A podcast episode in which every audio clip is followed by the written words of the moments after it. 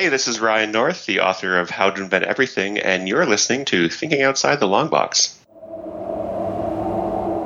Theorizing that one could time travel within his own lifetime, Dr. Sam Beckett stepped into the Quantum Leap Accelerator and vanished.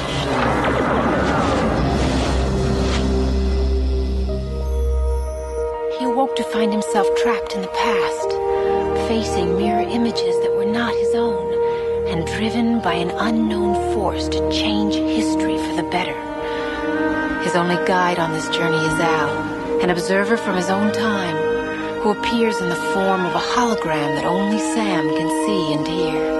And so Dr. Beckett finds himself leaping from life to life, striving to put right what once went wrong, and hoping each time that his next leap will be the leap home.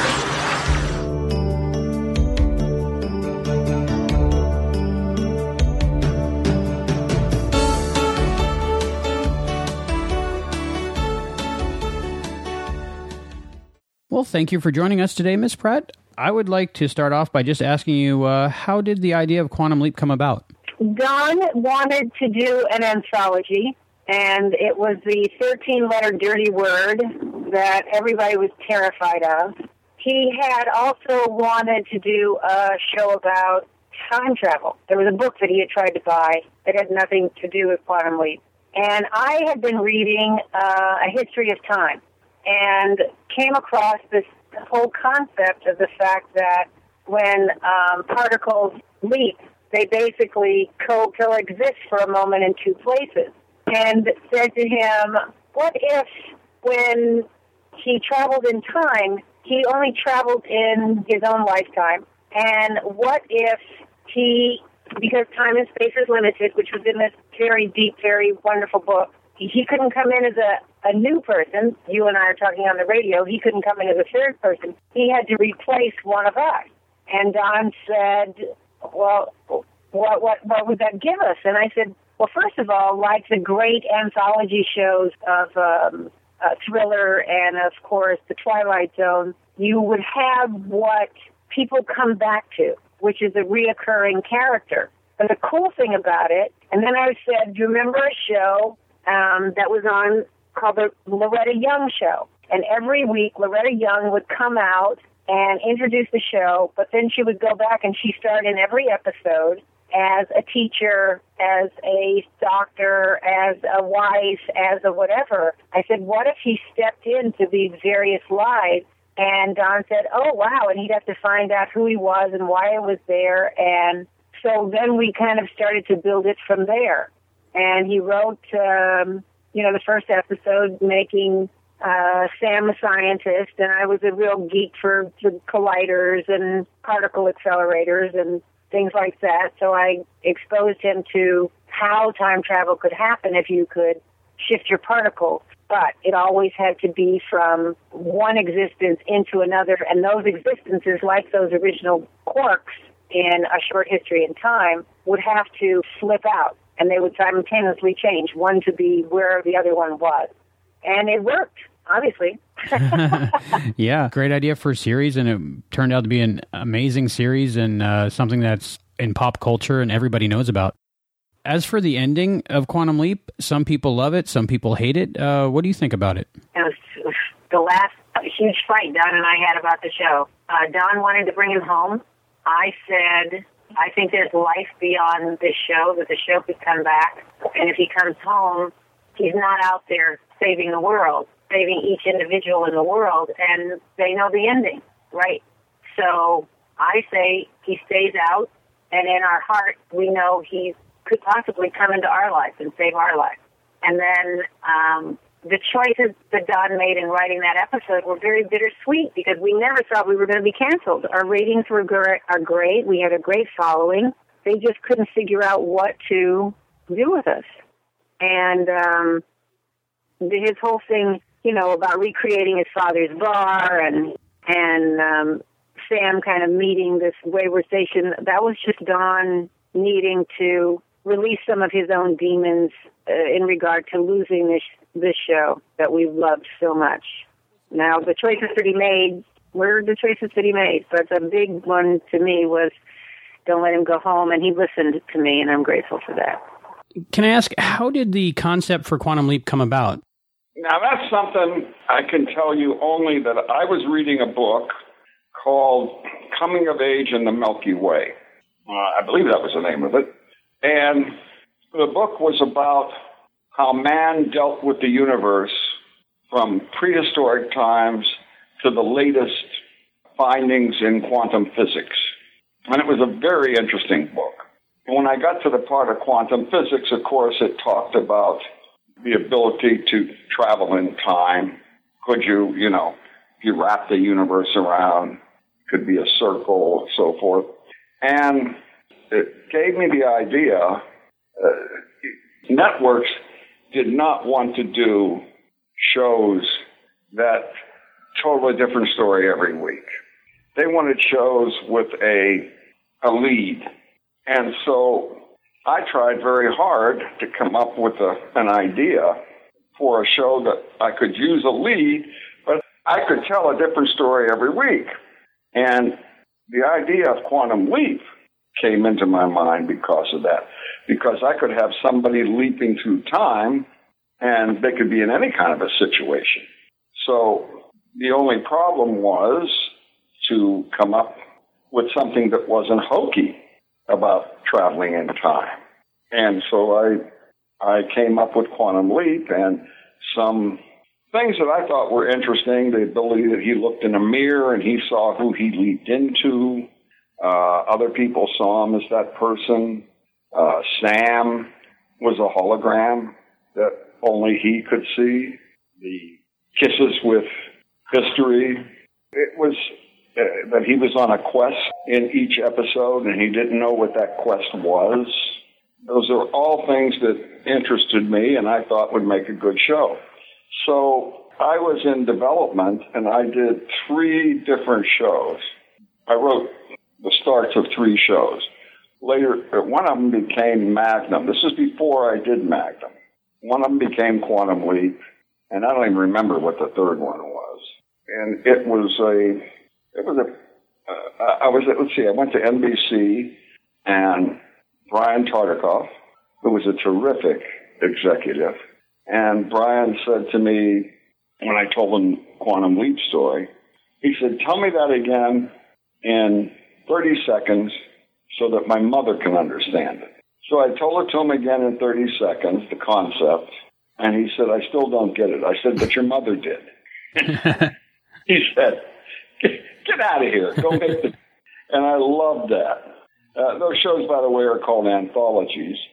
So Quantum Leap was an anthology, and it worked as such. Before we go, is there anything you'd like to say to all the leapers that are listening? Uh, no, just you know, I it's been it's been a lot of great years and uh, sharing this this journey with everybody, and I'm I'm always delighted that new people find it, and uh, still so many people talk about watching Quantum Leap with their family, and that's always I think a great. Um, it's a, it's you know a sign of the times back then, but certainly it's it always makes me happy that people oh yeah I just I watch this every Sunday with my dad or you know this we all sat around the TV and watched it. No, because people don't do that anymore. So very seldom anyway. And so I'm you know it's it's it's a miraculous journey that we're still around and all over the planet and and well received and um, something I'm proud of. And uh, it's the fans have been awesome for many many years and and we keep getting new ones. Is anything wrong? No. The accommodations appear quite interesting. Hear me now, O thou bleak and unbearable world, thou art base and debauched as can be. And the knight with his banners all bravely unfurled now hurls down his gauntlet to thee. I am I, Don Quixote, the Lord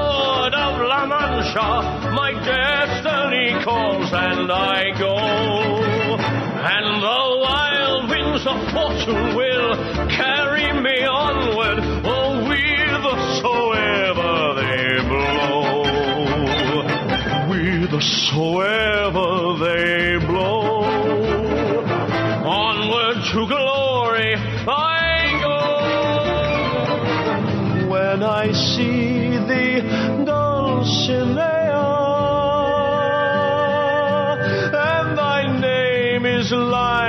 Prayer an angel whispers, Dulcinea, Dulcinea.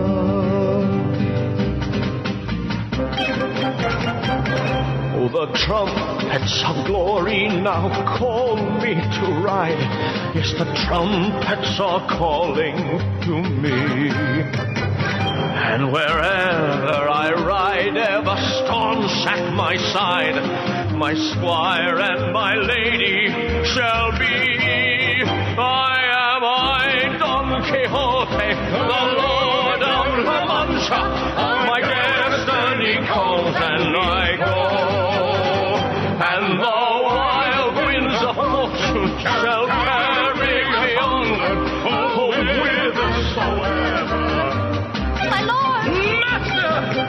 Whithersoever they blow, onward to glory I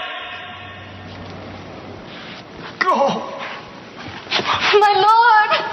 What matter wounds to the body of a knight errant? For each time he falls, he shall rise again, and woe to the wicked. Al, Here, your grace.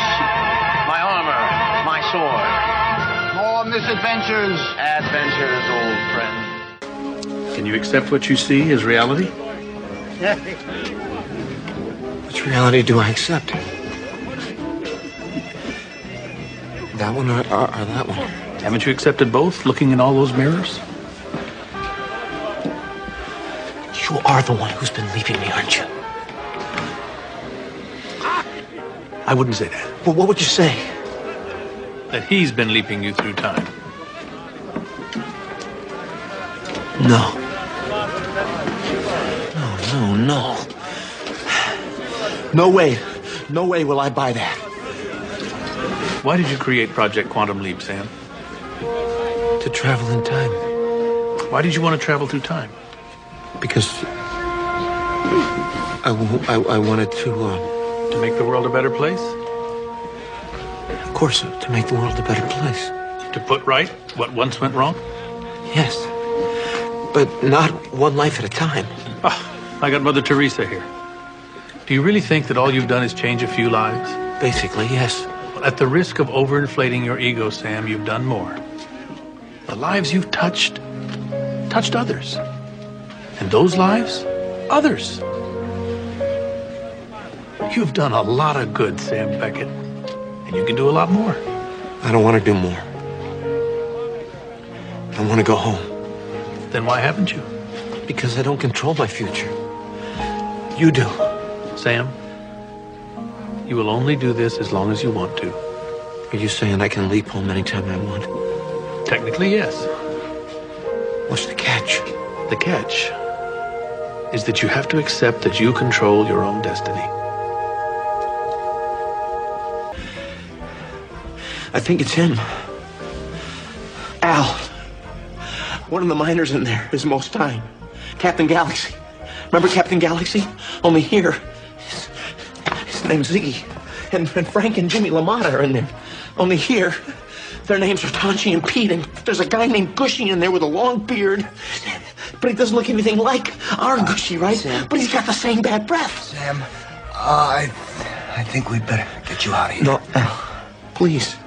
Please, everything I'm telling you is the truth. Uh, yeah, uh, you haven't been leaped around by God or fate or time. Uh, no, you've been leaped by a bartender. He's not just a bartender.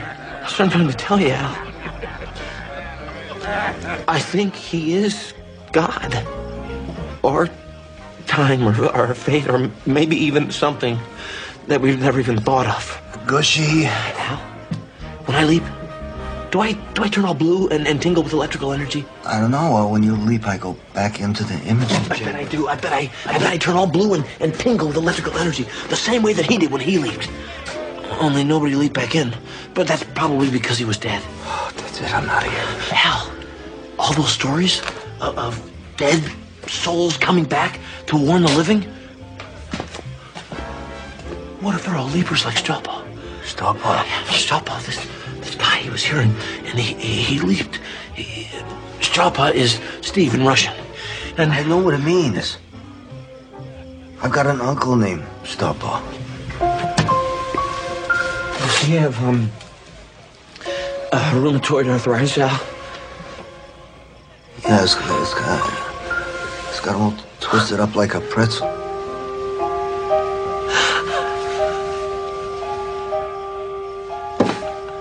Not funny. Oh, but it is. Why? I don't know, Al. It just. I said, uh, just take it easy. Uh, I'm gonna go back and figure this out with Ziggy. But I'm gonna get you out of this. Whatever it takes, I'll. I'll get you out of this. Al's uncle. I've always found coincidence amusing. And you still want me to believe that I'm leaping me? Sam, if you became a priest, I've been a priest. so you have. If the priesthood had been your chosen life, even though the church might move you from parish to parish, don't you have to accept responsibility for the life you lead? Even priests can quit. That's true. But they can also take sabbaticals, especially before embarking on a difficult new assignment. You're telling me that the leaps are gonna get tougher? Where would you like to go, Sam? Home.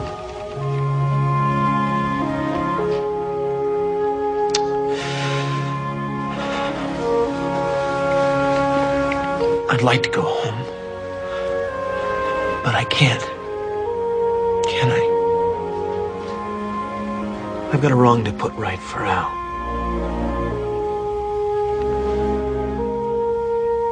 You knew that, didn't you?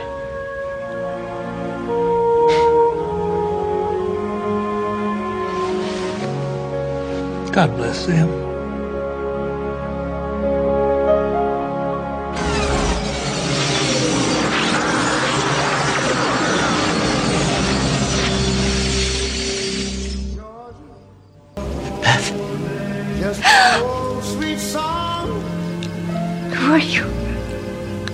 How, did you get in here? I'm not gonna harm you.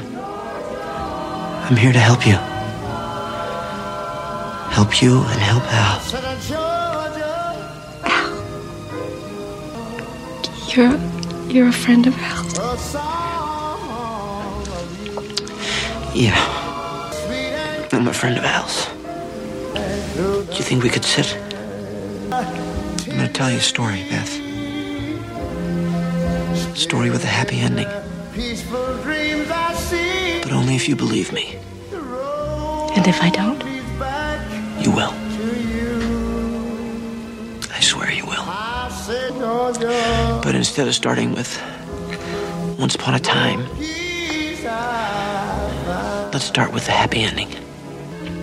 Al's alive. And he's coming home.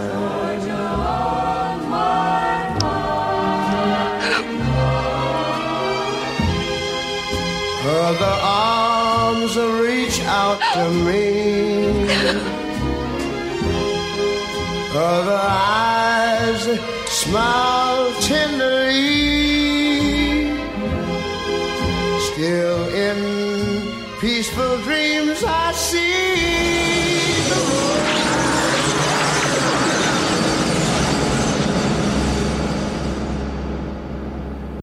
Hello, everyone out there in Longbox Land. I'm Christopher DeFilippis. I'm Allison Pregler.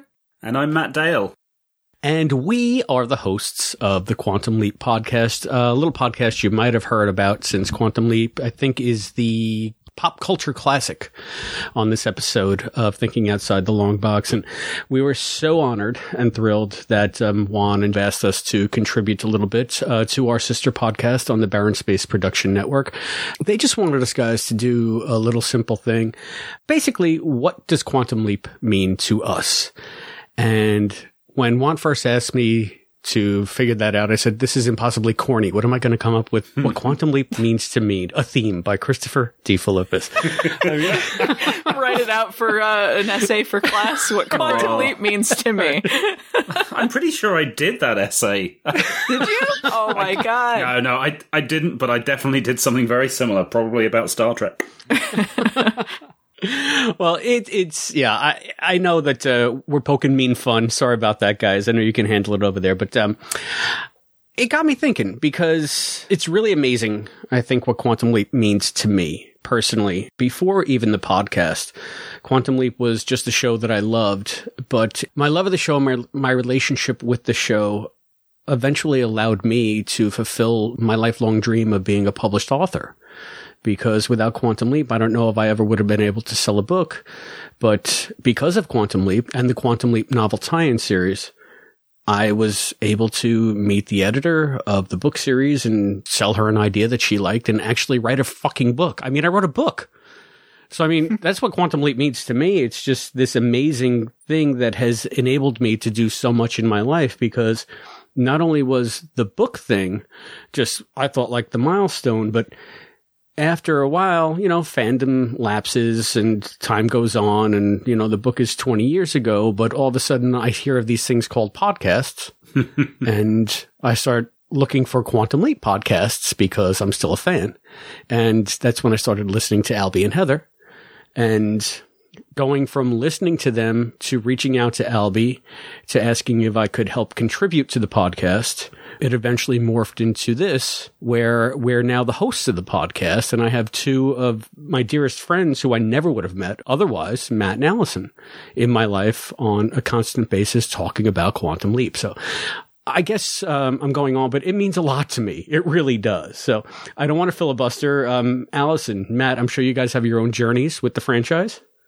I mean, uh, in the relative scheme of things, uh, I'm later getting into Quantum Leap than you guys. It's within the last like five or six years, or maybe. Uh, time isn't real, but um, to me, it's a comfort show.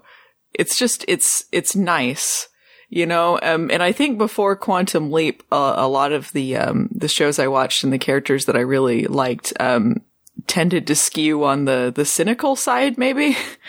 And it, it was just nice to find a show about someone who's just like a good person. And like sam beckett is just such like a a, a good hearted uh, character and the fact he just wants what's best for people. And i feel like it's um part of what makes it work is his relationship with Al. Like I'm just super invested in these characters and I love that it teaches us a little bit about history as you go through it because there's a lot of things I didn't know about or didn't think that much about. And it humanized these uh, stories that maybe I'd heard about but not really put faces to thinking about like um the Cold War with the the nuclear crisis and and stuff like that. Like you just don't put a lot of thought into it until you see that. So anyway, uh, long story short, I, I I don't know. It's just nice. It's hard to put uh, words to it. Um, and of course, this podcast I started. Uh, I got into it because I found those uh those negatives for the ending, which was just a whole wild journey and I'm just glad to have the opportunity to be able to talk with you guys because you are some of my closest friends and to be able to talk with people from the show, um, be able to, to learn more about what happened behind the scenes and just, it's, it's just been great. Nice. What about you, Matt? So yeah, a, a lot of what both of you have said resonates with me. Like Chris, I've I've been watching Quantum Leap since it started, so it's it's kind of been with me all my life. And yeah, Allison, you, your point about it, it being a, a, not a cynical show, it's an optimistic show, but it comes from a time where certainly a lot of the shows that I was watching in the early 90s as a, as a young man, I, I couldn't get access to the cynical shows at that point. So a lot of the shows I remember from that time, like Star Trek, were very optimistic. So it does have that, and I enjoy it on that basis, but I also enjoy a lot of other stuff on that basis. For me, um, and Chris sort of touched on this as well. Um, what Quantum Leap means to me is the fandom. There are shows and franchises that I absolutely adore, but have really quite toxic fandoms, and I just it, it really spoils the whole thing for me. Equally, there are shows that I enjoy and I like, but that that feeling gets elevated because the fandom is so wonderful. And I, I like Chris, I, I had dreams of being a published author. I didn't end up doing it the proper way. I ended up uh, self-publishing, um, which was a, a, sneaky backdoor way of doing it. But um, I did it because I wanted to write something, and I enjoyed Quantum Leap. I didn't love it, but as I as I went through that journey of writing it, I discovered how wonderful the fan base was and how many lovely people are out there.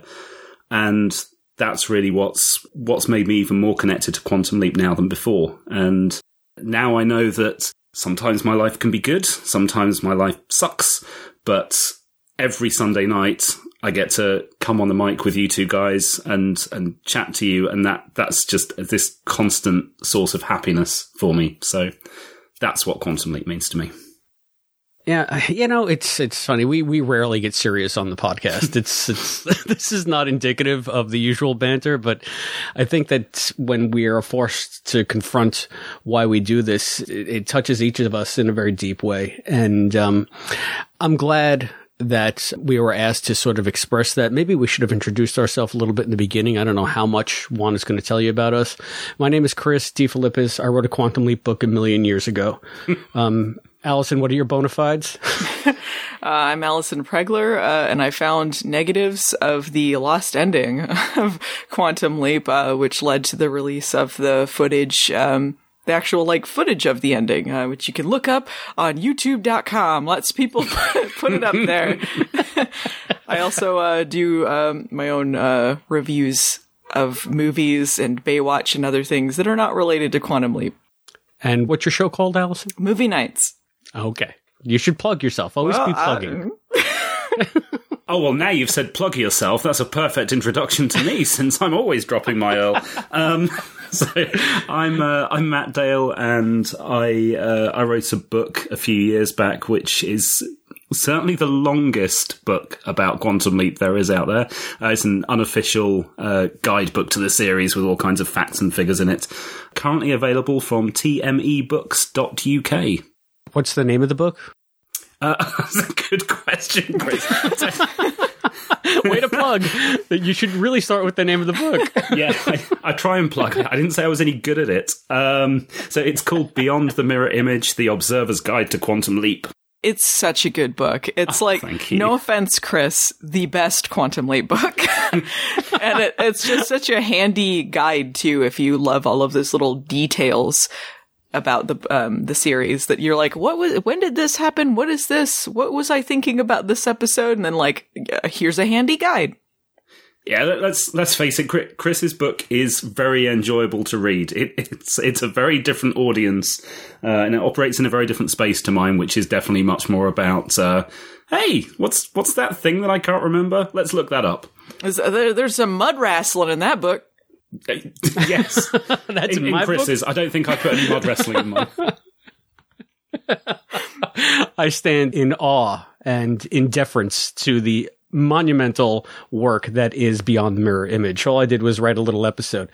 You wrote the entire history of the world in that freaking book. But anyway, we're going on and on as we tend to do. if you guys want to hear more from the Quantum Leap podcast from me, Matt, Allison, occasionally Albie pops in every once in a while. Sometimes Hayden pops in.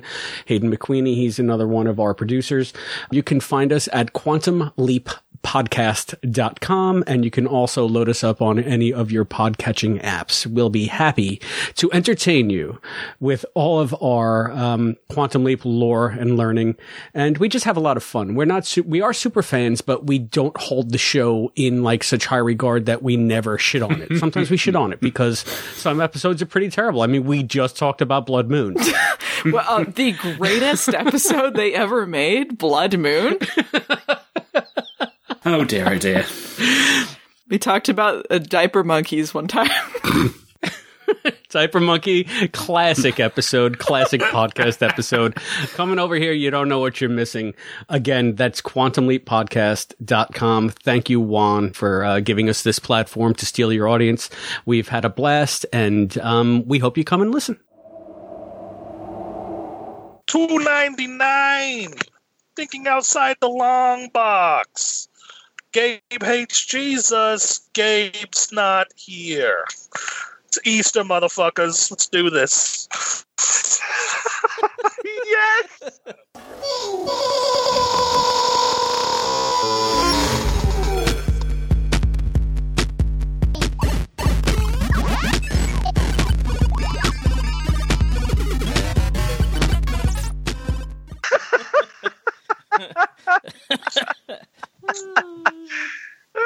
oh, we're live, by the way. We're live, everybody. Oh, I can't That's wait to listen to that in two more weeks again and laugh at it with the same ferocity all over again. Oh, that was amazing. Thank you, Yes. He is risen. Theorizing that one could time travel within his own Doyle. Christ is risen. Hallelujah. Let's talk about uh. Quantum Leap. Holy shit, I just started the Quantum Leap intro by accident. So, what the fuck were they thinking when they made Quantum Leap? And that this has nothing to do with what I think of the show, because I like the show. But to me, like some crackheads made this show. Donald, what did he, what did he say? It is I- I- such a Dude, bizarre kind of plot or like premise for a show. Oh, and the, a there's no science anywhere in the show. No. and they they try to act like it is.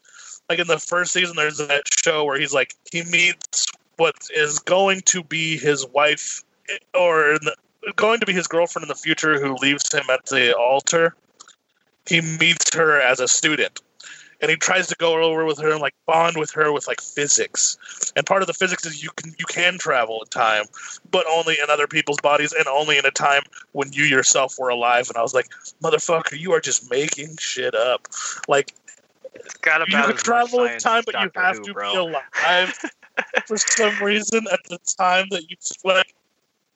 Oh my gosh, it is fun though. Like it's a fun show, but I just I don't every time every episode I watched, I was like, this is some silly ass shit. Like who wrote this?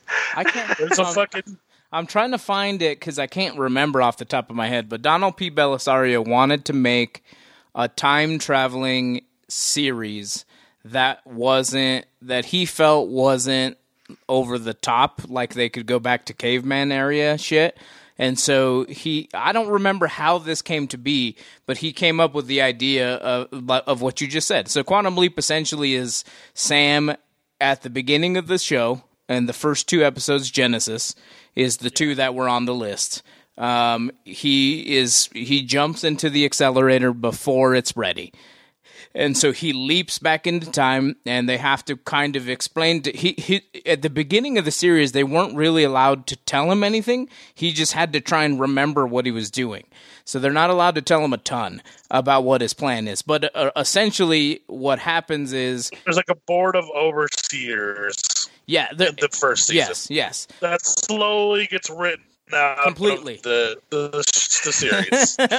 but so essentially the premise is he can leap into other people's bodies he sees them in the mirror they don't and they they switch places they go back to the future in what they call the waiting room and al is generally there talking to them and sam is generally in their bodies experiencing their life Can you imagine a way to disrupt time more than this? By the way, because they do so it all the time only- he disrupts time Well, yeah, but not only are you disrupting time with your actions, you are fucking floating someone from the past into the future, who then is going to go back into their own body, knowing no they don't all this crazy no shit. they don't they don't so so how How do we know that? how oh, it's they come how- back amnesic or Ha- whatever. Exactly. How it's explained. Okay. How it's explained is that the reason Oh, Sam okay. the reason Sam has to be uploaded with information is because he they call it a Swiss cheese memory. So he doesn't have any recollection of this person that he's jumped into except for what Al tells him. And so once they jump Yes, places but- once they jump places again, that person doesn't remember being in the future. All they remember But he he gets his memory back slowly. So wouldn't it be like He doesn't get his memory back slowly. He always has to remember things, and generally they don't touch on his own personal memory. So he But he's he slowly remembers. I'm not saying it's everything back, but in every episode, like he'll remember something else or something like this, like from his past. Like that's why he goes after the the girl that he left him at the altar. So because he remembers it he remembers future. her name, but he doesn't remember who she is. And so Sam, Al does a lot to keep him away from her, and it just kind of happens that it falls that way. But as Sure, as, sure. as the Yeah. season goes, as the seasons go on, you don't you don't get a ton of back and play unless it's with his family. So I, that that's specifically why I ch- you watched a lot more than than what I put on the list, and so we're kind of delving off into other things. But so the ones Yeah, that you guys lost me. so the ones but that I know Doyle binged like basically the whole show. Right. So the ones that I specifically chose had to do with the relationship that Sam and Al have with each other and Sam's relationship with his family. And a lot of that's a lot of what those 10 episodes were. But through the series he doesn't you don't really talk about his past at almost at all. Uh, and unless it's something like he he fucking does a ninja karate chop all of a sudden, and then Al's like, "Yeah, you have a black belt. You don't remember," or you know, there's these things that he doesn't know about his life. He just instinctively does. And see, I get, I get that. I'm not saying it's a huge part of it. I'm just saying like there are instances of it enough to make me think that some of these people may have remembered a few things when they came back. Like in the same exact episode where he's going after his woman, you can't tell him that he used to be like a um, fucking Egyptologist or whatever. So he comes in wearing a fucking pharaoh suit with Egypt writing on it, and he can remember the. You know what I mean? Like he can start to decipher it. Like I'm just saying, like some of those little things come through. Probably somebody would have remembered something from the future out of all the times that they jump back. Well, but the the th- even if you did remember something from the future, you're you're the only thing you see is the waiting room. You're you're in a giant white room with a with a glass table in the mirror in the middle of it. You don't leave that Hey room. man, accidentally kill a fucking butterfly in the past, and the whole world goes extinct. I'm just saying. Kill a butterfly in the pla- there's past, a and lo- we lose Nick lot Cage. of fucking. There's a, there's a lot of reckless time altering going on in this show. So uh, again, to get back to what the premise is, he can time travel, blah blah blah. But what they they they think that his the that his leap was hijacked. They think that in the middle of what he was doing, he was grabbed by some force um, that, in the end, they they think is God, um, who has just kind of stolen him and won't let him go home until he fixes whatever the problem is within those person's lives. Yeah, this show is. uh Again, I'm just wondering how how it got on the air. Like again, it's not a reflection of whether I think it's good or not because I like the show. But this is one of those shows again on paper. To me, it's just I imagine you spitfire this idea at a bunch of executives and they go like, "What the fuck are you talking about?" Well, like, you got to remember, it's, Doc- like fan fiction sci-fi of fan fiction sci-fi. It's like it's like a middle school level premise that got turned into a TV show. You you gotta you gotta remember Donald P. Bellisario was super super popular at the time, who created Oh, I the get it. Show, and and Dean Stockwell, who is Al, was a giant movie star at the time. So I they it. could have given him a pile of shit. It doesn't matter who the executives are. There's two giants of an industry at the time who want to do a show. You put them on the TV. Like that's how it got made. that's And we but I mean, like stuff that like these that days. is is hard. It's hard to do today, though. Look at like how popular Snyder is as a director. It still took him a long fucking time to just get the ability to re-edit his own movie. Well, but that, That he I, made, I- like- I feel like a lot of that is because they didn't want to spend the money. But he ha- had his daughter not committed suicide, we would have gotten that a long time ago. Like he had the chance, and unfortunately, Well, you know, I he- understand the I understand the circumstances around it, but I'm like, after all is said and done, and it came out, and I they don't want to spend the money, but I mean, dude, everyone asked, everyone asked. Yeah, I They're think not, that they're was not going to lose was. money at the end, though. they did. Yeah. Justice, no, they're not going to off of this. Oh, Like, off of this, I don't know, but Justice League straight lost money after the advertisements and after they paid people. It legitimately, lo- generally, movies don't really lose money, but Justice League was one of a handful of movies that legitimately lost money. because you handed it to like, Probably the you biggest just threw it at a flop hacksaw of all like, time. Well, a you just took someone who I who I personally like.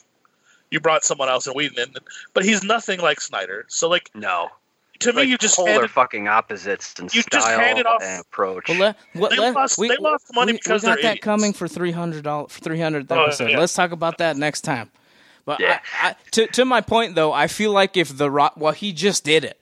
I was gonna say if the Rock was like, "Hey, make me a TV show," that they'd make him a TV show, and they just did. It's all about his life as a young kid. I haven't watched it, but I hear good things. I'm just saying, if you're a big time person and you're but that's like, not "Do a, this that's for not me," a weird. That's not a weird premise, though. I just I don't think it's as easy as you think it. Like and it but to me it also it kept going. Like every episode was weirder and weirder, and I was just like, at some point they were just like, yes.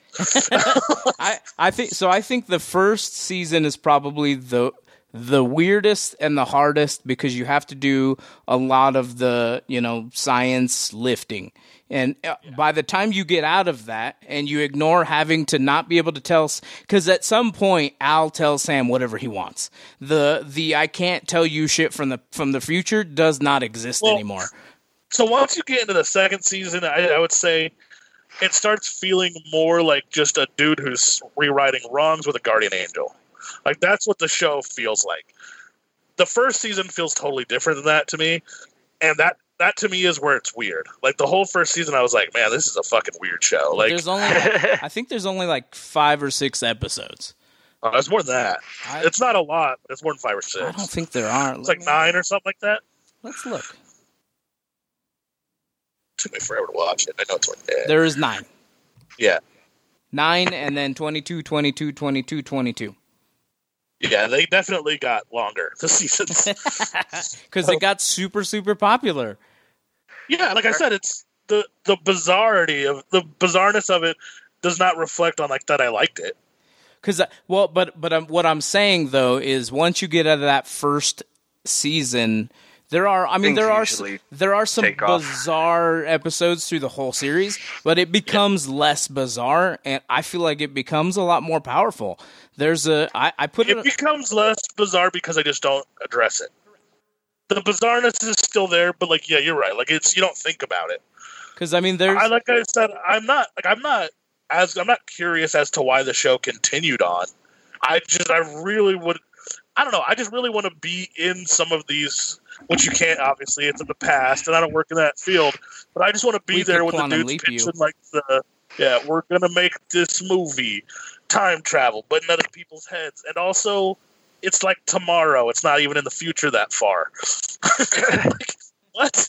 Yeah, like like tomorrow, a guy figures out sci-fi jumping into other people's. He's black at first, right? But then he's a woman. it's like what the that fuck bla- are you that talking that that black that that first black episode was was awesome. I really really enjoyed that episode. See, that is like, I, I think might still be one of the best. Like, I don't know, I don't even know how to address that that topic, but one of the best ways a show has ever addressed that topic. I think it was like we are going to ham-fistedly tell you why like this was shitty, but it's also like took you to in the right situation why it would have been shitty. Like a person who wasn't trying to be in your face, like it was just a normal guy living his normal Buddy, every Doyle, you are life, Skypey put in a situation. tonight. Your Ooh, I internet it- connection sucks. I thought it was me. I was like,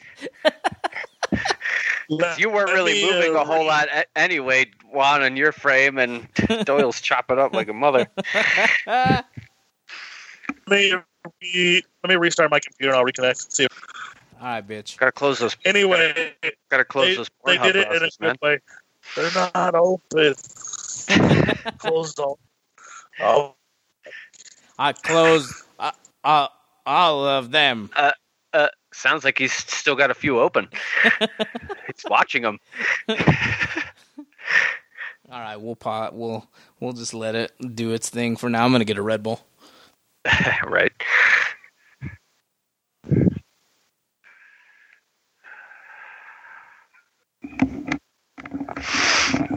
Doyle was saying uh, his reaction to the second shot, sweetie, is that uh, he was getting like fever chills and and he had like diarrhea for like six days. Like he just couldn't keep anything in him. Juan was saying that uh, his Alicia just kind of felt like she had the flu for a few days, and then she sounds like she basically bounced back. So it sounds like shot number two hits you with something. Yeah, that's the worst of them. Yeah, that seems to be the general consensus that shot two is a humdinger for you sometimes. It's worth it. Yeah. So I don't. I I wanna- I I I told my wife originally. I was like, look, I have nothing against this shot personally. Like I I I think it's a. I'm not a like an anti-vaxer by any means. I just don't really like taking shots. And so I'm at a crossroads of whether I was like, fuck, do I take this shot or not? But the the more you think about it, you're almost like, fuck, it's almost my responsibility to take this fucking shot. like, it, it, I Yeah, feel it's- it's irresponsible like- not doing it. It's like I got Am I still on cons. choppy? A little Uh, bit better. Yeah, you sound fine. Because it's like, you know, I got cons later this year. You know, one of my kids has already had pneumonia like three fucking times. Oh, that's the worst. I fucking hate know, pneumonia. I, ha- I have a frontline job, and I fucking miss going to the movies, man. like, it's my fucking jam. It's something Alicia and I used to do a lot. Like, it's part of my life that is missing. We got to take advantage of an outdoor activity today, and we went to the Rockies game for a little bit. Like, because America's most boring pastime. because like at Alamo Drafthouse, uh, this uh, like two weekends from now, there's a cast and crew reunion of Lord of the Rings Oh, being hosted by Stephen Colbert, and I really want to fucking go see it. But like when I'm looking at the the theaters, like the ones and two seats, I'm like, God damn it, this fucking place is sold out. And Also, like, dude, those seats are super close to each other. I know, like I like I you know, and it's just like fucking hell, man. Like they they're blocking out every other table, but even that, you know, you've still got somebody sitting right fucking behind you or right fucking in front of you, and like I I still feel really uncomfortable about that. And I'm just like, damn it, man, fucking miss going to the movies. There's so much cool shit out there. yeah. The the Rockies did. So we sat in one row, and then there was an empty block of seats in front of me, and then my wife sat in the next row with my my daughter. But then they zigzag you, so you're not. So like I'm I'm here, and then there's not somebody directly, but it's like over here, and then Okay, so somebody's it's- over here, and then so it's kind of checkerboarded. Yeah. Cool. All right. See, like Alamo, like the seating arrangement in Alamo Drafthouse was trying to do that, but as Doyle just said, it, we're talking like the matter of like two folding chairs away from somebody. Like Dude, those seats are. I went to Alien Day there once, and like a the AC didn't work, and it was fucking ridiculously hot. But b like you are shoulder to shoulder, like it is a sardine can in that motherfucker. oh yeah, I went to a to a 2001 Space Odyssey event like that, and uh, same fucking thing, just with like much older dudes. I think I might have been the youngest person I in the have, crowd. I have honestly decided. I mean, like, it's up there. I still don't do anything, so I guess it's not like it's affected me that much. But I'm just taking every precaution I can personally take, and then just saying fuck it. Like, I fucking if I go anywhere, like a store or anything, I wear fucking plastic gloves. I wear a mask. I sanitize everything. I try not to stand within six feet of somebody or sit within six feet of somebody. But beyond that, I'm just like, I can't worry about every inner. Like, I can't worry that someone like walked past me or something and be like, oh fuck. Like, it's just too much shit to worry about. Like, it's what it is. I can just do what I can do, type of a thing. And even with all that shit, like I never see anybody else with plastic gloves out. I always wear them when I go anywhere, gas stations, and everything. And I still got fucking COVID. All right, Doyle's back. He sounds better. Um, I want to go over just really quick uh, what I had everybody watch. I don't know what Tim did or didn't watch. I don't know really what Doyle watched. Um, but I watched, I watched all the episodes you posted in Oh, like perfect. the first th- the first three seasons. So in season one, we watched episode one and two, which was Genesis. In season two, we watched the season finale, which was uh, episode twenty-two, which is MIA. Um, that was a really good episode. Um, in season three, we watched. Episodes, actually. Yeah, we watched episode one and two, which was the leap back home. Um, the first part of that one was okay, but like I said, I, I, I listed it because it's a it's an important Sam episode. I like the second part much better. Um, the uh, episode five, the boogeyman, that's supposed to be haunted. Apparently, like not a lot of people say it's its real title in the Quantum Leap like fandom because they think it's haunted and some shit will happen to you. Um, episode seven, Black on White on Fire. That's another really good race episode.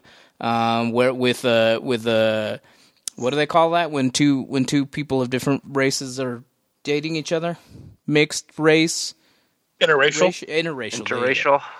with an interracial couple um, in in the in the riots in the LA riots. I think is what it was. I think so. Yeah. Um, episode 22, which is the season finale, was Shock Theater. That was a good one. Uh, season 4, episode 1, Leap Back. Season uh, 4, episode 22, A Leap for Lisa. Season 5, episode 1 and 2, Lee Harvey Oswald. Two of my favorite fucking episodes in the whole series. Uh, and then the series finale was Mirror Image. Uh, Color of Truth was the the original, the first race kind of uh, the one, the first episode to delve into race. That was the one where he was the kind of like the servant to the to the older white lady. Uh, these are just ancillary now. Uh, season two, eight was Jimmy, where he leaps into a, a guy who's retarded. Um, see, that's why I remember that episode. I, it, it wasn't one on the list, but I remember watching that episode with my grandmother because she was episode. really, really into that fucking show. Because I think she ended up becoming a Bakula fan. yeah, it's a really, really good episode. Uh, 18 is Pool Hall Blues. That's another race episode. It's a good episode. Uh, season 3, A Little Miracles. Uh, and Last Dance Before an Execution. Season 4, Raped. That's a that's a really powerful episode. Uh, and 20 was Curse of Ptah-Hotep. Uh, Deliver Us from Evil in season 5. The trilogy is a really popular one. All the Evil Leapers is a really popular one. Uh, Goodbye Norma Jean.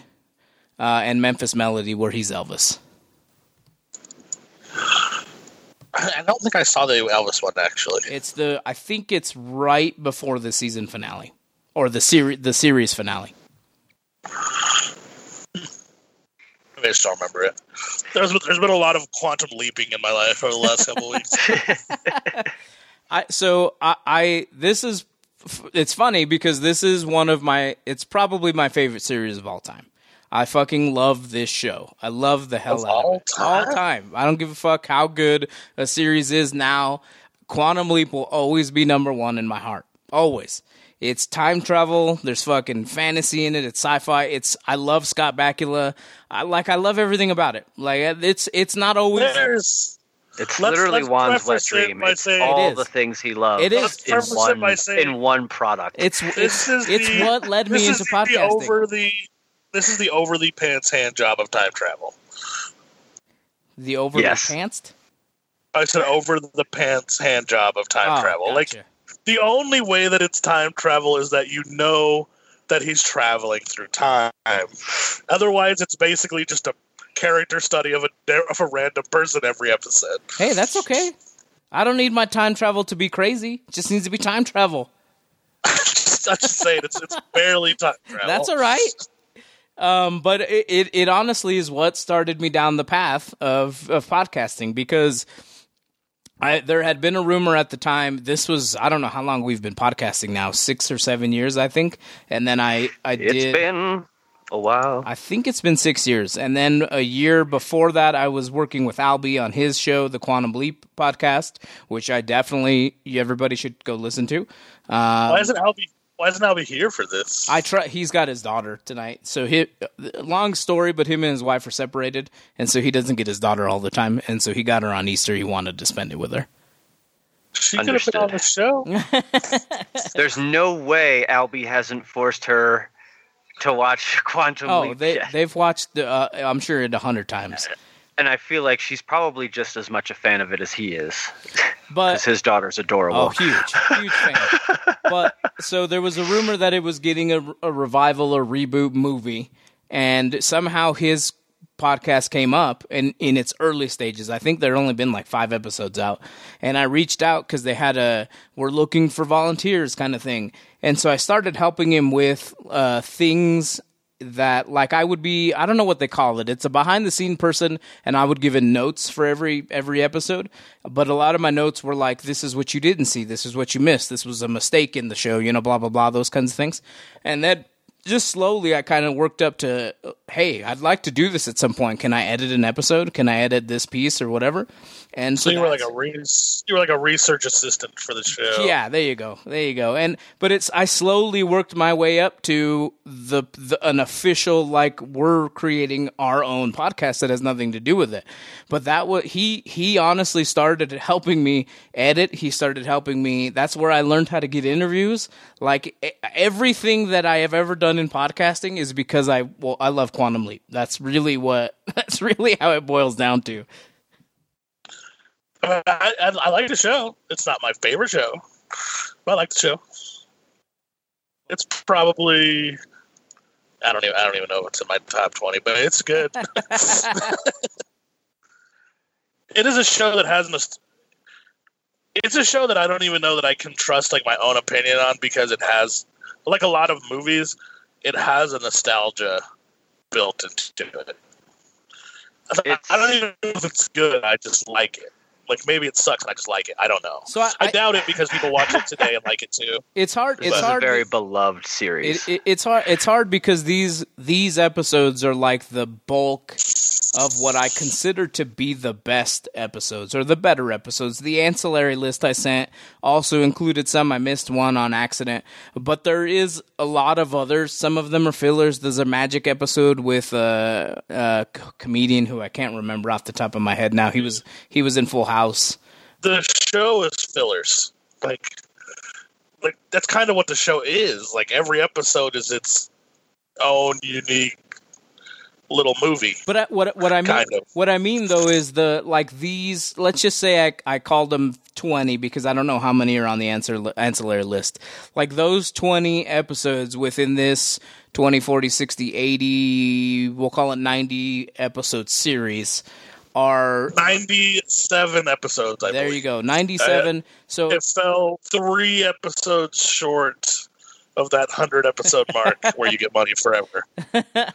but uh, uh, so those 20 to 25 episodes are like the ones that have something to do with Sam and Al, something to do with their lives in the future, their families, their relationships with each other. Like those are the episodes where you you get to learn more and more about what Project Quantum Leap was. And, and you're right, there is a lot of other ones like a Little Miracle uh, or It's a Wonderful Leap. One of those two where he goes back in time to uh, a Christmas event and they run into a legit angel.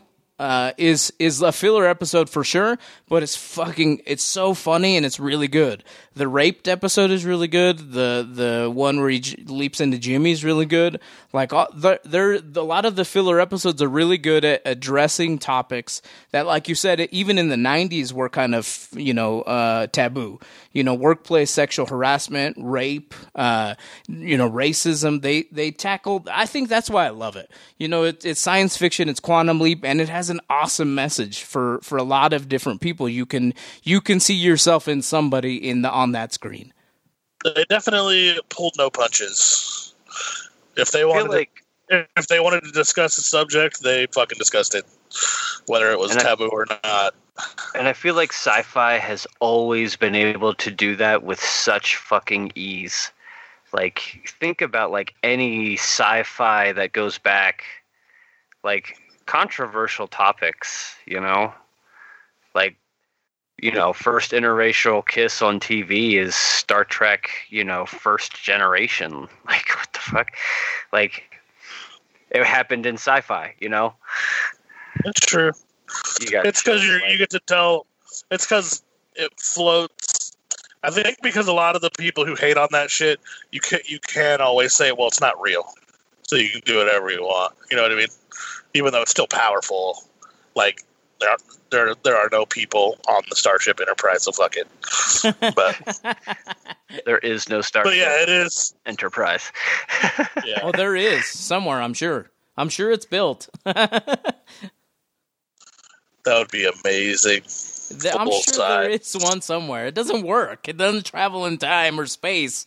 But I'm sure. Dude, it's a big ship, bro. It's It's big. somebody. It's in somebody's garage, dude. It's in a warehouse somewhere in a fucking big old box. That'd be pretty badass. Not gonna lie.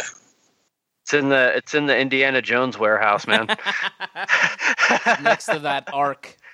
yeah, next to the Ark and the Crystal Skull. Uh, Quantum Leap has a 98% audience score. There is no critic score for it. That's weird. That no there's no critic critic score? There's no critic score on Rotten Tomatoes for it, and it has a 98 fucking percent audience score. Look, Juan, I'm leaping. Ah! I love it. I I love it. I mean, so I it, I I even really like the last episode. You know, not a lot of people are giant fans of the last last episode because they didn't know they were getting canceled. So they were told. I I want to say it was just like a couple weeks before they were done shooting the series that they needed to write an open ending because they were going to get canceled. And so at the end, it's sad, but at the end you literally get two title cards. And you know, one that and one of them is just that Sam never came home. Uh, and in that last in that last episode, he essentially leaps into himself, and there's nobody in the waiting room, so he has legitimately leaped into himself in in this time traveling experiment. And it's the first time he's seen his face in years, his own legitimate face, and he meets what they assume is God in this. Uh, cool in this uh in this bar that God has leapt Sam into. Oh shit. AC's calling. Oh shit, did I hang up on everybody else? Uh oh. Here, I'm gonna hang up on you and then uh, re-add everybody. Say right now is irrelevant. No, not being it was an accident. I I need I need to add AC. He he just called me. Oh. I, I thought I was adding him to the call and I wasn't. I just Oh, removed he's- I He's removed here much sooner than I thought he was going to be. Fuck yeah. There he is. Hello. The majestic voice. I can't see you though. I hear you, but I can't see you. He joined voice only. How's there he is. There he What is. up? Look at that majestic hair. That majestic gray gypsy wizard. I'm al- Yes. Hey, Hey. we are we are discussing quantum leap and the real science of how it could never work. But Ooh, I'm catching up to you, AC. couple more months, Juan. That's all. The gray might be harder This to pull is off. only two months. It's not a year of COVID hair building up. No, no, I've I cut my hair way a ton during during the last COVID years. I I've just started growing it the last two months. But yes, we're talking about you're you're at the tail end of our quantum leap episode. Ooh, what was the last thing you guys were saying? Oh, I was talking Oh, about you the can last. you can cut loose if you yeah, want. man. yeah, I was at the tail end of the, the last uh, episode of the series. But what do you think about Quantum Leap, AC?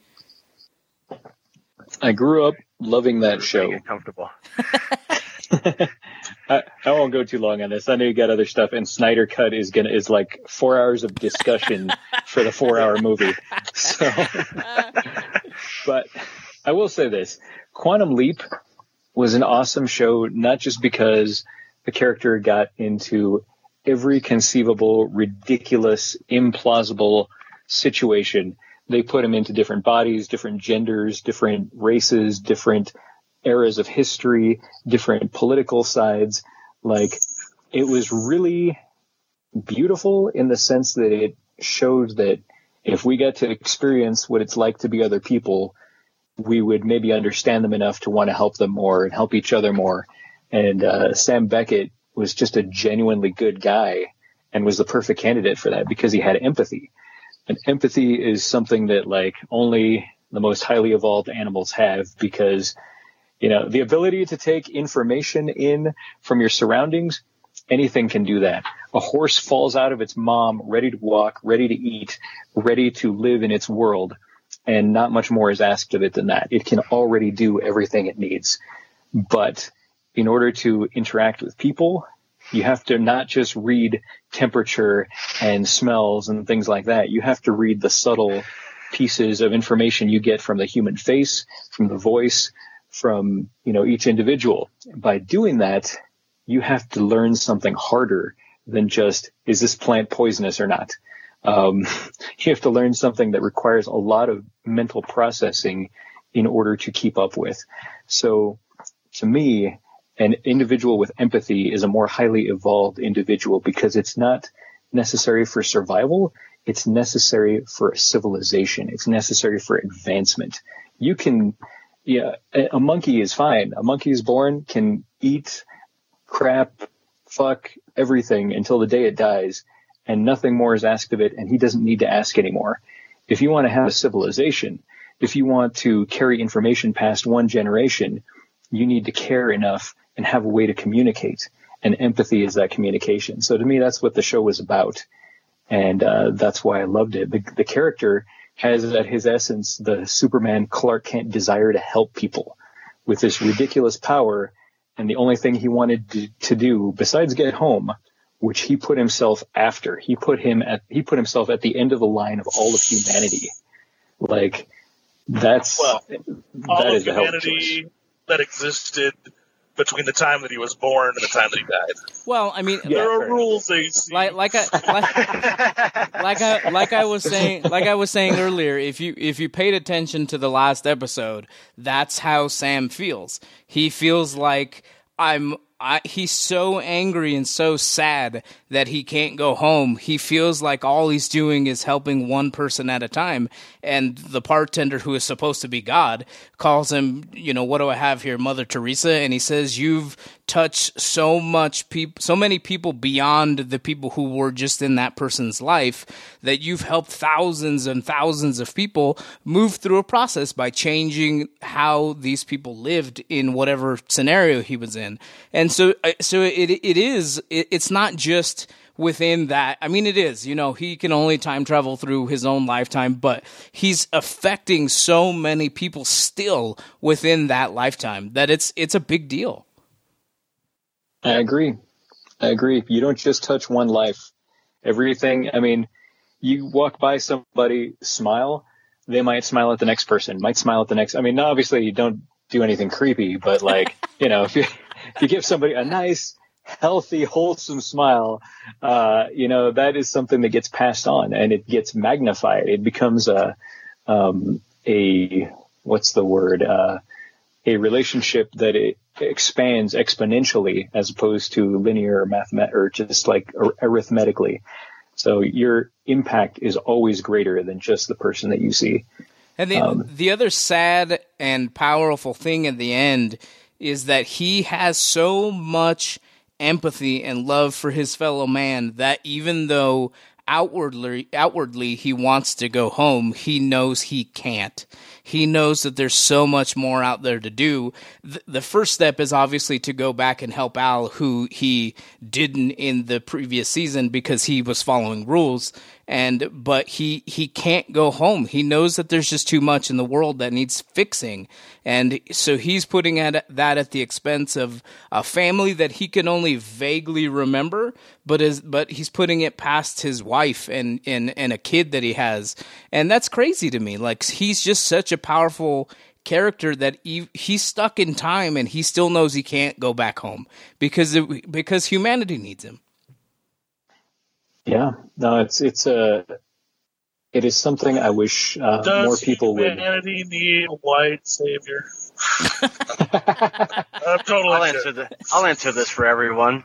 No. That's the only white guy on the call. it is it is weird though, like the the perspective. I totally agree with what like you're saying. I see what Juan's saying, but like to a point though, it is kind of weird that like you can't really take on your shoulders helping everybody. so I get that, like the experience, would you want it to end or not end?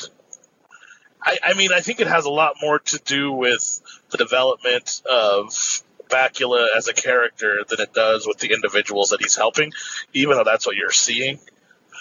You're really experiencing like him and all the facets of his persona, if you will. Um, but also, it's just like I, it has to. To me, if it doesn't end, like it doesn't, uh, it's not worth anything. I don't think that he wants it. That he has to want it to end. But if it doesn't like go like resolve in some way, then like what's the point? Well, the Like, resolve is that he's helping people. you're switching like a bunch of, but it, but is like so like maybe those things were supposed to happen. You know what I mean? Like But you're maybe supposed. he's interfering because But you're he's a busybody. You're you're and supposed just but because he has empathy. But but at the end, you're supposed to believe There's that Doyle that- being the chaotic neutral. No, all, all I'm, what I- what I'm saying is at the end you're supposed to believe that last episode is supposed to make you believe that he's not completely in control all the time.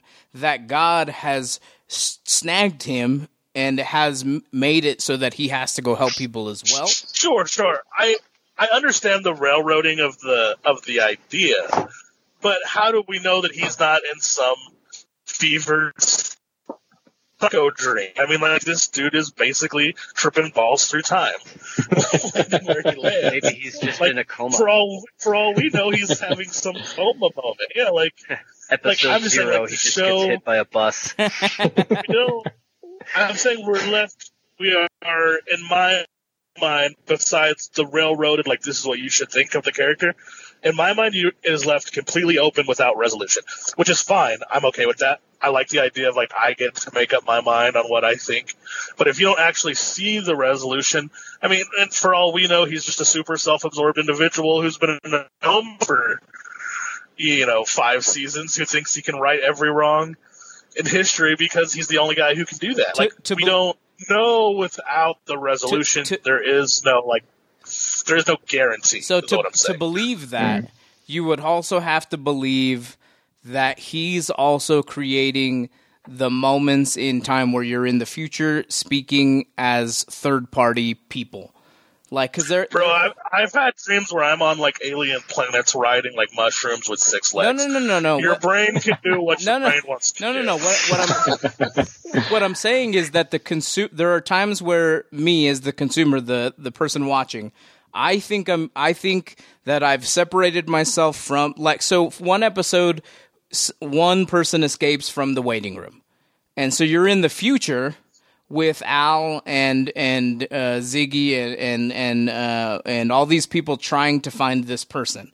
So so that's what makes me think that one I, I have never heard the creator speaking of what you're speaking of. So that would Oh, be I'm not absolutely I'm insane. Not actually, one, I'm not actually suggesting that this is like a premise that is possible.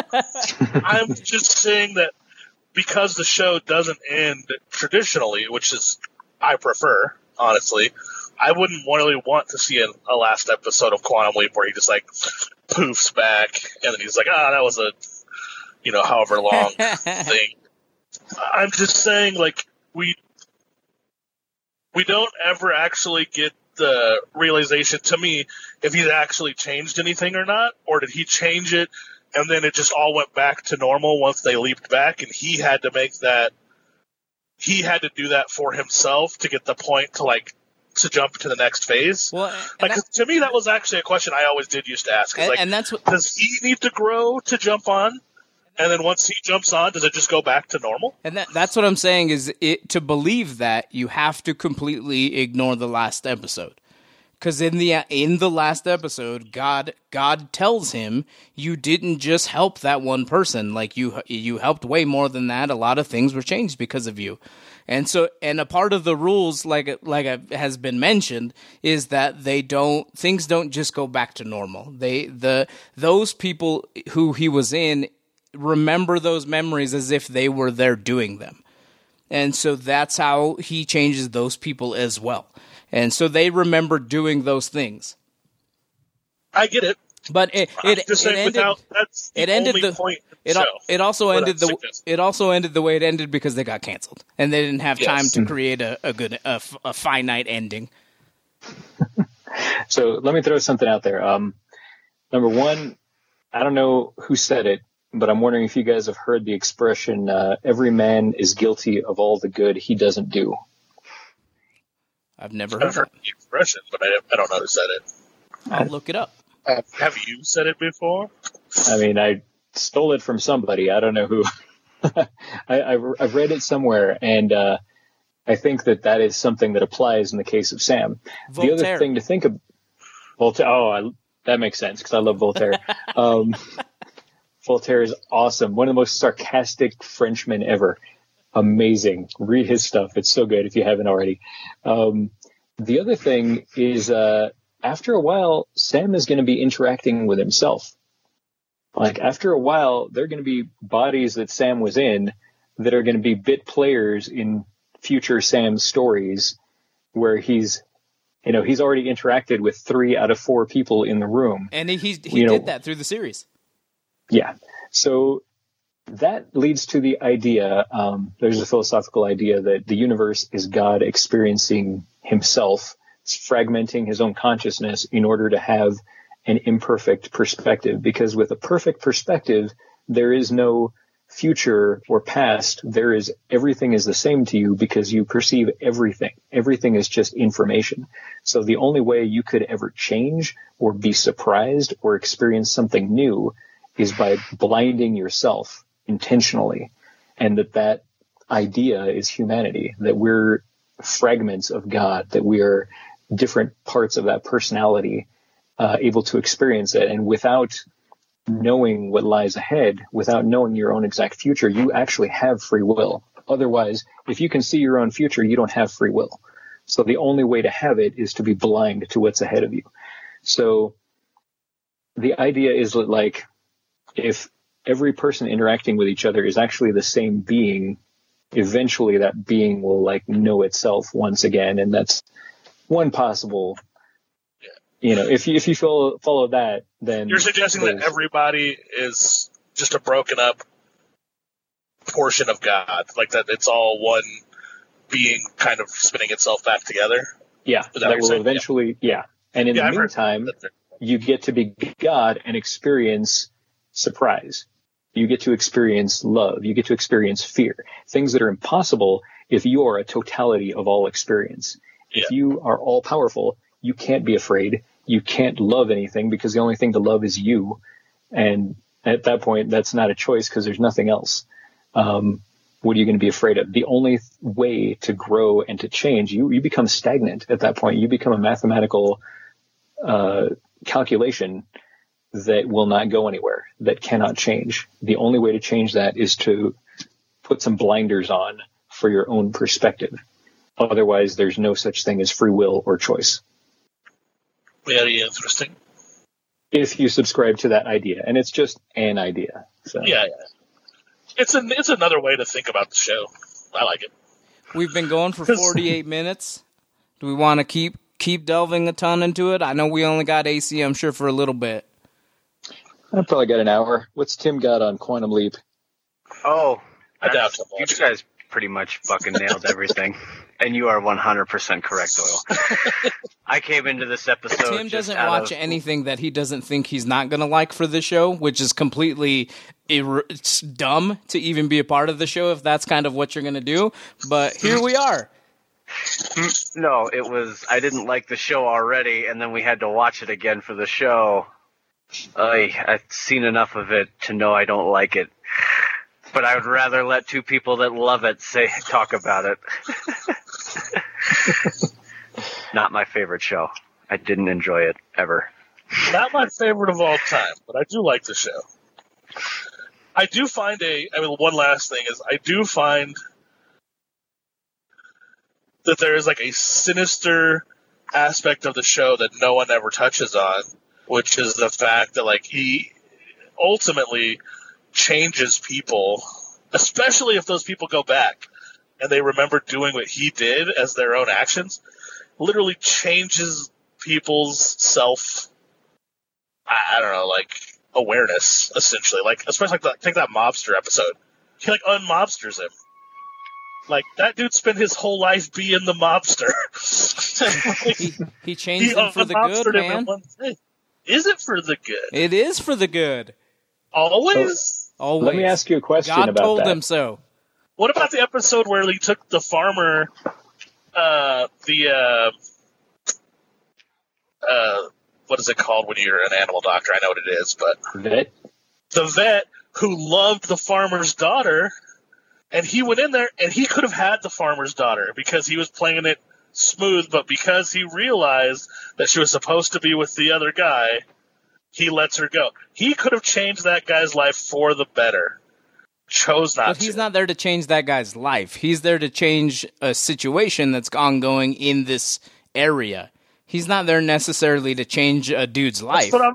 That's what I'm saying. It's a little sinister to me in some aspects of like he's there almost to do what he needs to do more than what the person is going to. Like he needs to save the guy, like in the in the opening episode, from blowing up in the airplane because he needs to save it to move on. Like he needs that guy to live more than like in history that guy already died.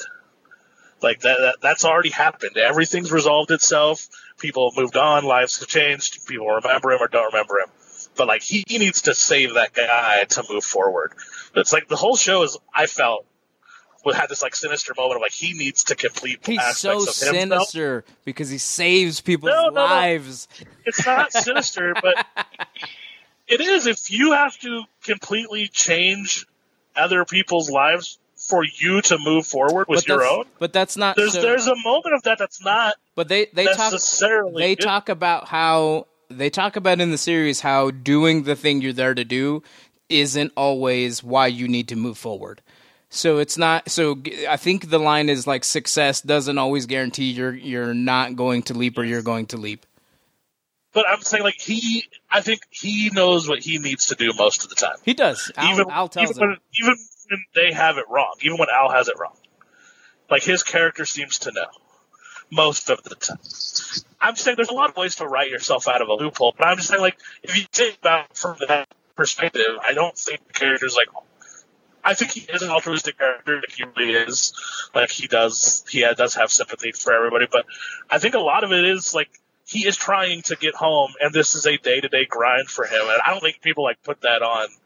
A lot of the, the show seems like that to me. Is he's like fuck again? Like I'm this guy now.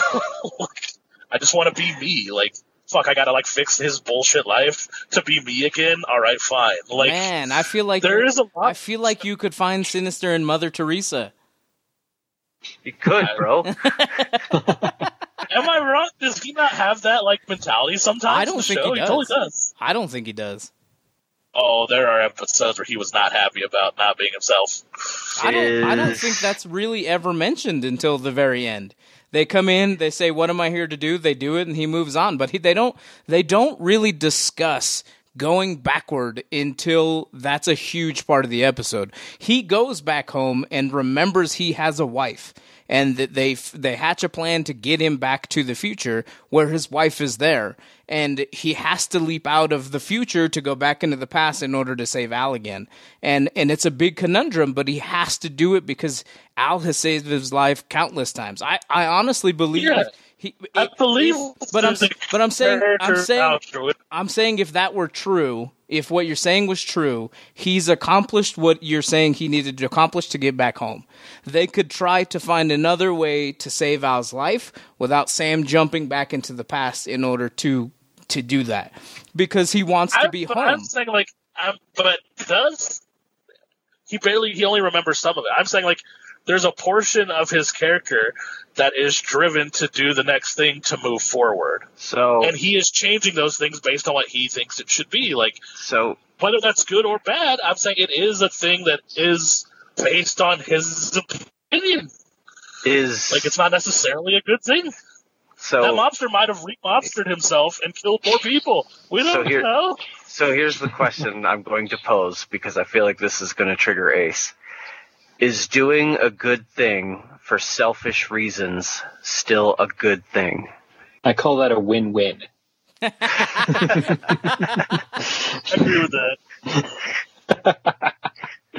I mean, it's not like I feel I feel like that comes with the caveat of what are you doing after you've done the selfish act. Like, i i i are you? Do you did you do a good thing because it allowed you to kill somebody, and then like it's a win win because you're gonna go do something bad? Well, in his instance, he's just trying to get back to his family and figure out why he can't remember shit. But, you know, he's helping other people solely for that reason. I, I think the essence of of the true goodness of what made Sam the right candidate was the fact that we all have self interest. We all wake up in the morning, and if we don't put food in our belly, we get a gnawing that comes from the inside. If we don't have air, we get a burning in our lungs. If we don't um, have shelter, we freeze, we burn, whatever. Um, we are made with limitations that we have to take into account. Um, and that that's just who we are. Something has to die for us to continue to live every day, whether it's a plant, whether it's an animal, something dies so that we continue. There's a sacrifice made every single day. So we already, by taking another breath, are guilty of a selfish act because we're letting something else die in our place. So we automatically, by humans. living, are at this level already. So if we're trying to get to the most good, um, Whoa, there are the only fuck degree. happened? That's weird. I clicked together mode. I didn't know that's what happened. Really? I didn't know. Damn it, this is like the Russian hack thing all over again, except it's Doyle. Don't click buttons, Doyle. I'll put it back. I did already. I didn't know I could change it for you guys. I just thought it was like my screen. It's still I'm in a weird for garden. me. How do I change it back? On the top, it should say it should say uh, together view or something like that. Yeah, change it back to grid view. So, grid? so I, I Uh, guess my I'll, I'll I'll I'll finish this fifty-seven minute episode. For for me, I I guess it's it. What you're saying is negated, in my opinion, by that final episode where God tells him, "You're also in control. If you want to go home, go home." Like there, that that I f- uh, no matter how outwardly he's sad about being in somebody's life, he has the ability to steer himself home. He just internally does not want to because he knows that there are so much more there's so much more out there that he can do and there's so many more lives that he can fix and help. And that's that's what's hard for me to wrap my head around what you're saying because he can go home. He can. He can leap himself back home. He just internally doesn't want to. To me, that is just the Disney. Like, I think that you're right. I think that the writers wrote it that way. But that is like the Disney mindset of people. Like, I feel like in reality, if this was a real dude, there would probably be a lot of mental blocks keeping him from doing that. I, and I don't exactly know what's waiting for me when I go home. How long have I been doing this? I could show up in a 99 year old body with no functionality. Like we don't know his what's going through his brain. Well, he has we think it's from all altruism.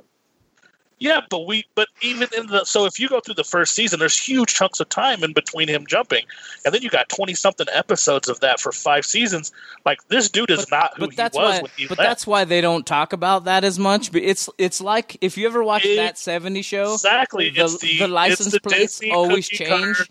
And then the all of a sudden they were like shit this not- this series is going to go on for way longer than it needs to and they stopped doing it exactly. It's that I'm not going to put any of the bad stuff for you to think about, but you would have those blocks in your brain. Like, but what I- you but- would be thinking about I'm- that. Maybe I, maybe I'm I go back. To I'm saying and the- I suck. I'm saying the relationship between Al and Sam, as you see it progress through the series, I believe in my heart that Al would tell him, "You're fucking 99 now, bro. Your legs don't work anymore. There's something going on with your heart that we need to save you." There, Sure, but that's not com- that's not compelling television. If Al just shows up and like, boop, boop, boop, hey, dude, like you can go home anytime you want, but just so you know, it sucks. Like, I know it's for- it's more compelling to learn it at the end that he had it in himself the whole time. He could have just gone home. That to me is more compelling.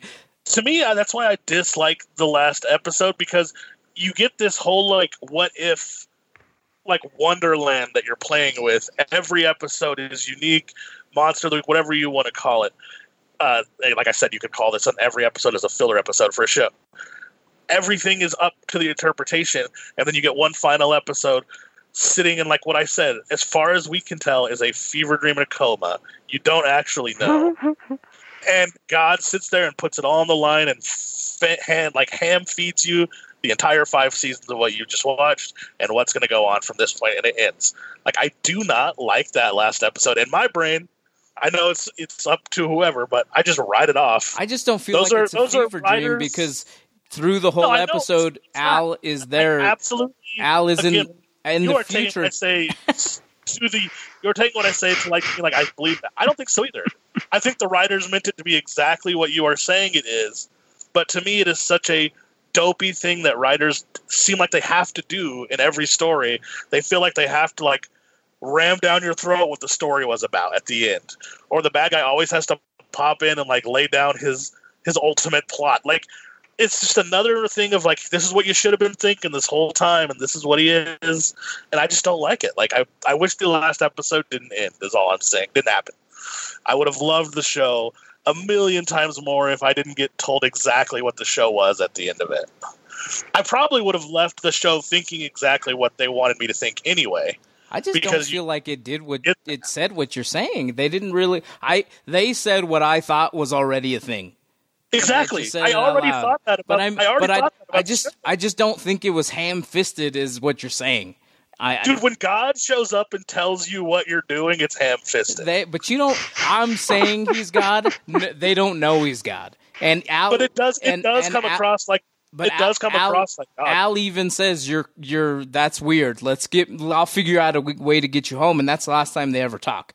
And that's what I'm saying. It's you don't really know. I'm calling him God because that's what I think. But, But I- you're you not don't wrong, really though. know. I just I just watched the episode. It comes across like a god like I, I think he's God. like character. I like, think he's God. I I had no I had no other thoughts than it was God when I saw it. So you're right, as in like I don't know if they meant it to be God, but it sure as hell comes across like God.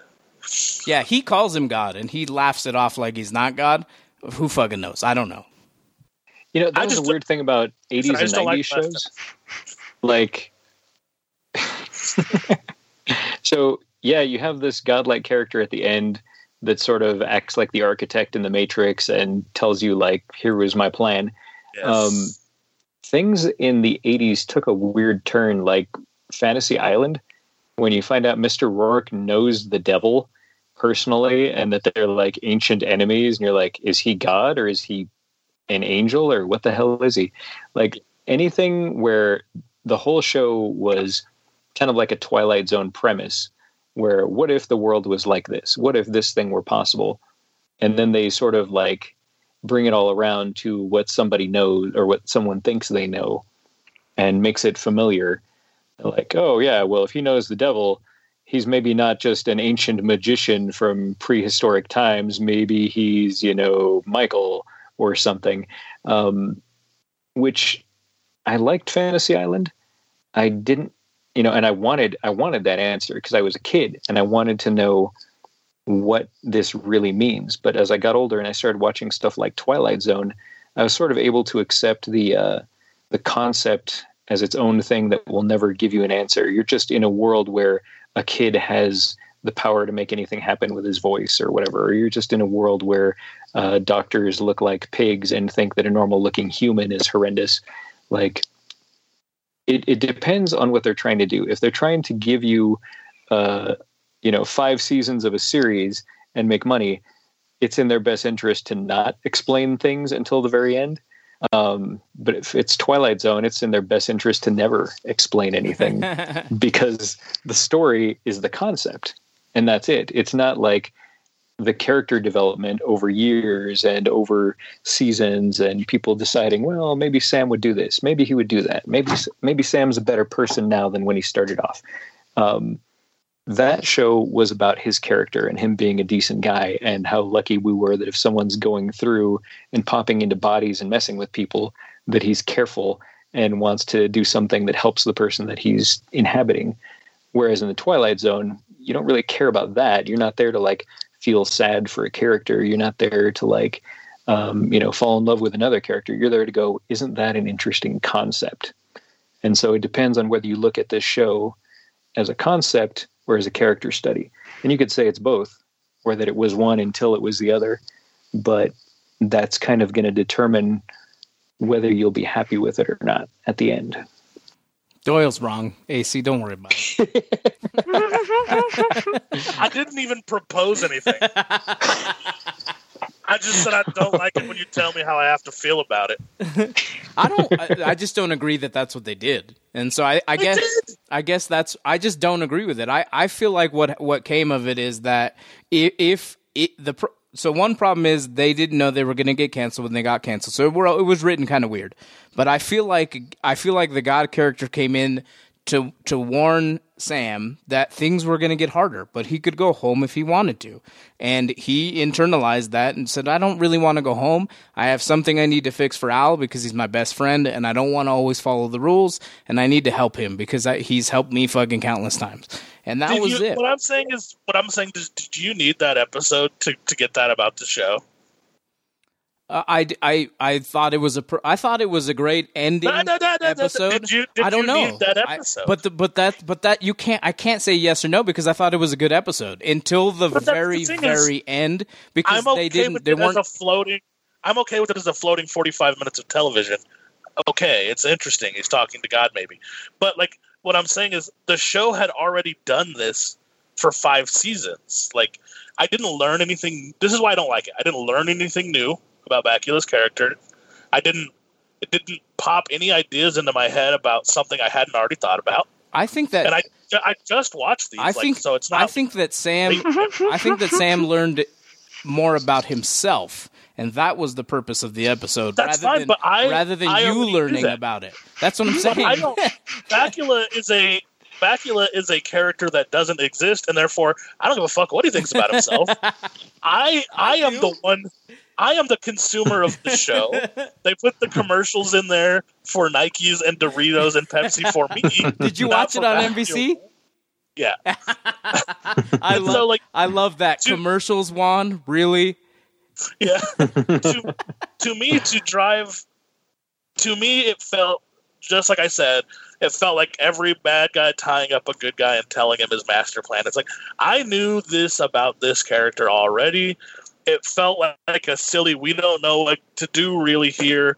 So God pops down and holds your hand, and we end the show. And see that's what like I see, just didn't like. It. That's why I'm saying, I'm saying. That's why I'm saying. For me, it felt like Sam was learning something about him that he didn't know, and to me, that's a more powerful thing. That he In now season, he can be. season one. You're told that he knows how to resolve this. That if he thinks about it, he is the one who set the rules and the parameters. He is the one that can get himself back. You learn that in like episode three. I just don't. I, I just don't think that because they, they talk about him being grabbed. So I don't. I just don't agree with that because there's rules that are set in place through the whole universe, and you're just kind of throwing them aside because you don't like the last episode. It's in episode three. Like legitimately, like he tells But him, they- "You are they- the one who knows how to end this." Correct, but they You could end so what they but they don't know how to get him home because they've tried the the retrieval system. They don't know how to get him back home because it's not working. And because when he, he, is and, the designer of it, and when he leapt, and he is the one who could figure it out. and when he leapt, he was grabbed by something else that they don't know how it's being steered. That's what I'm saying. It's written into the episode like that. I know it is. I don't like it. That's all I'm saying. Like you're like trying to like argue my dislike of this. I don't like it. You're wrong. I can't be wrong about how I feel. You're wrong. Doyle's always wrong. I don't know. You go back to that Walking Dead episode. I don't think I come across as the one that seems wrong in it. All right, let's talk about the Snyderverse and get to episode 300. Okay? TOTOB.com, Facebook.com slash thinking outside the long box, at outside the long, at outside the long Google box. What? You use Google use too. Google, you silly bitches. There are people. There are people with names that are close to ours. So at outside the long box Sure. on Twitter and Instagram, YouTube.com slash thinking outside the long box, Patreon.com slash totlb. Hopefully you guys will become a patron. AC down there has been awesome today. Let's get to our 300th episode, guys. For me, he's up there. 300 episodes. Yeah. who are, who are we? We're TOTOB, motherfuckers. No, are you? Who are you individually? Oh, that's Tim. I identify I'm as Tim. Doyle. I identify as AC I'm Canales. one. All right, thanks, guys. that was fucking awful.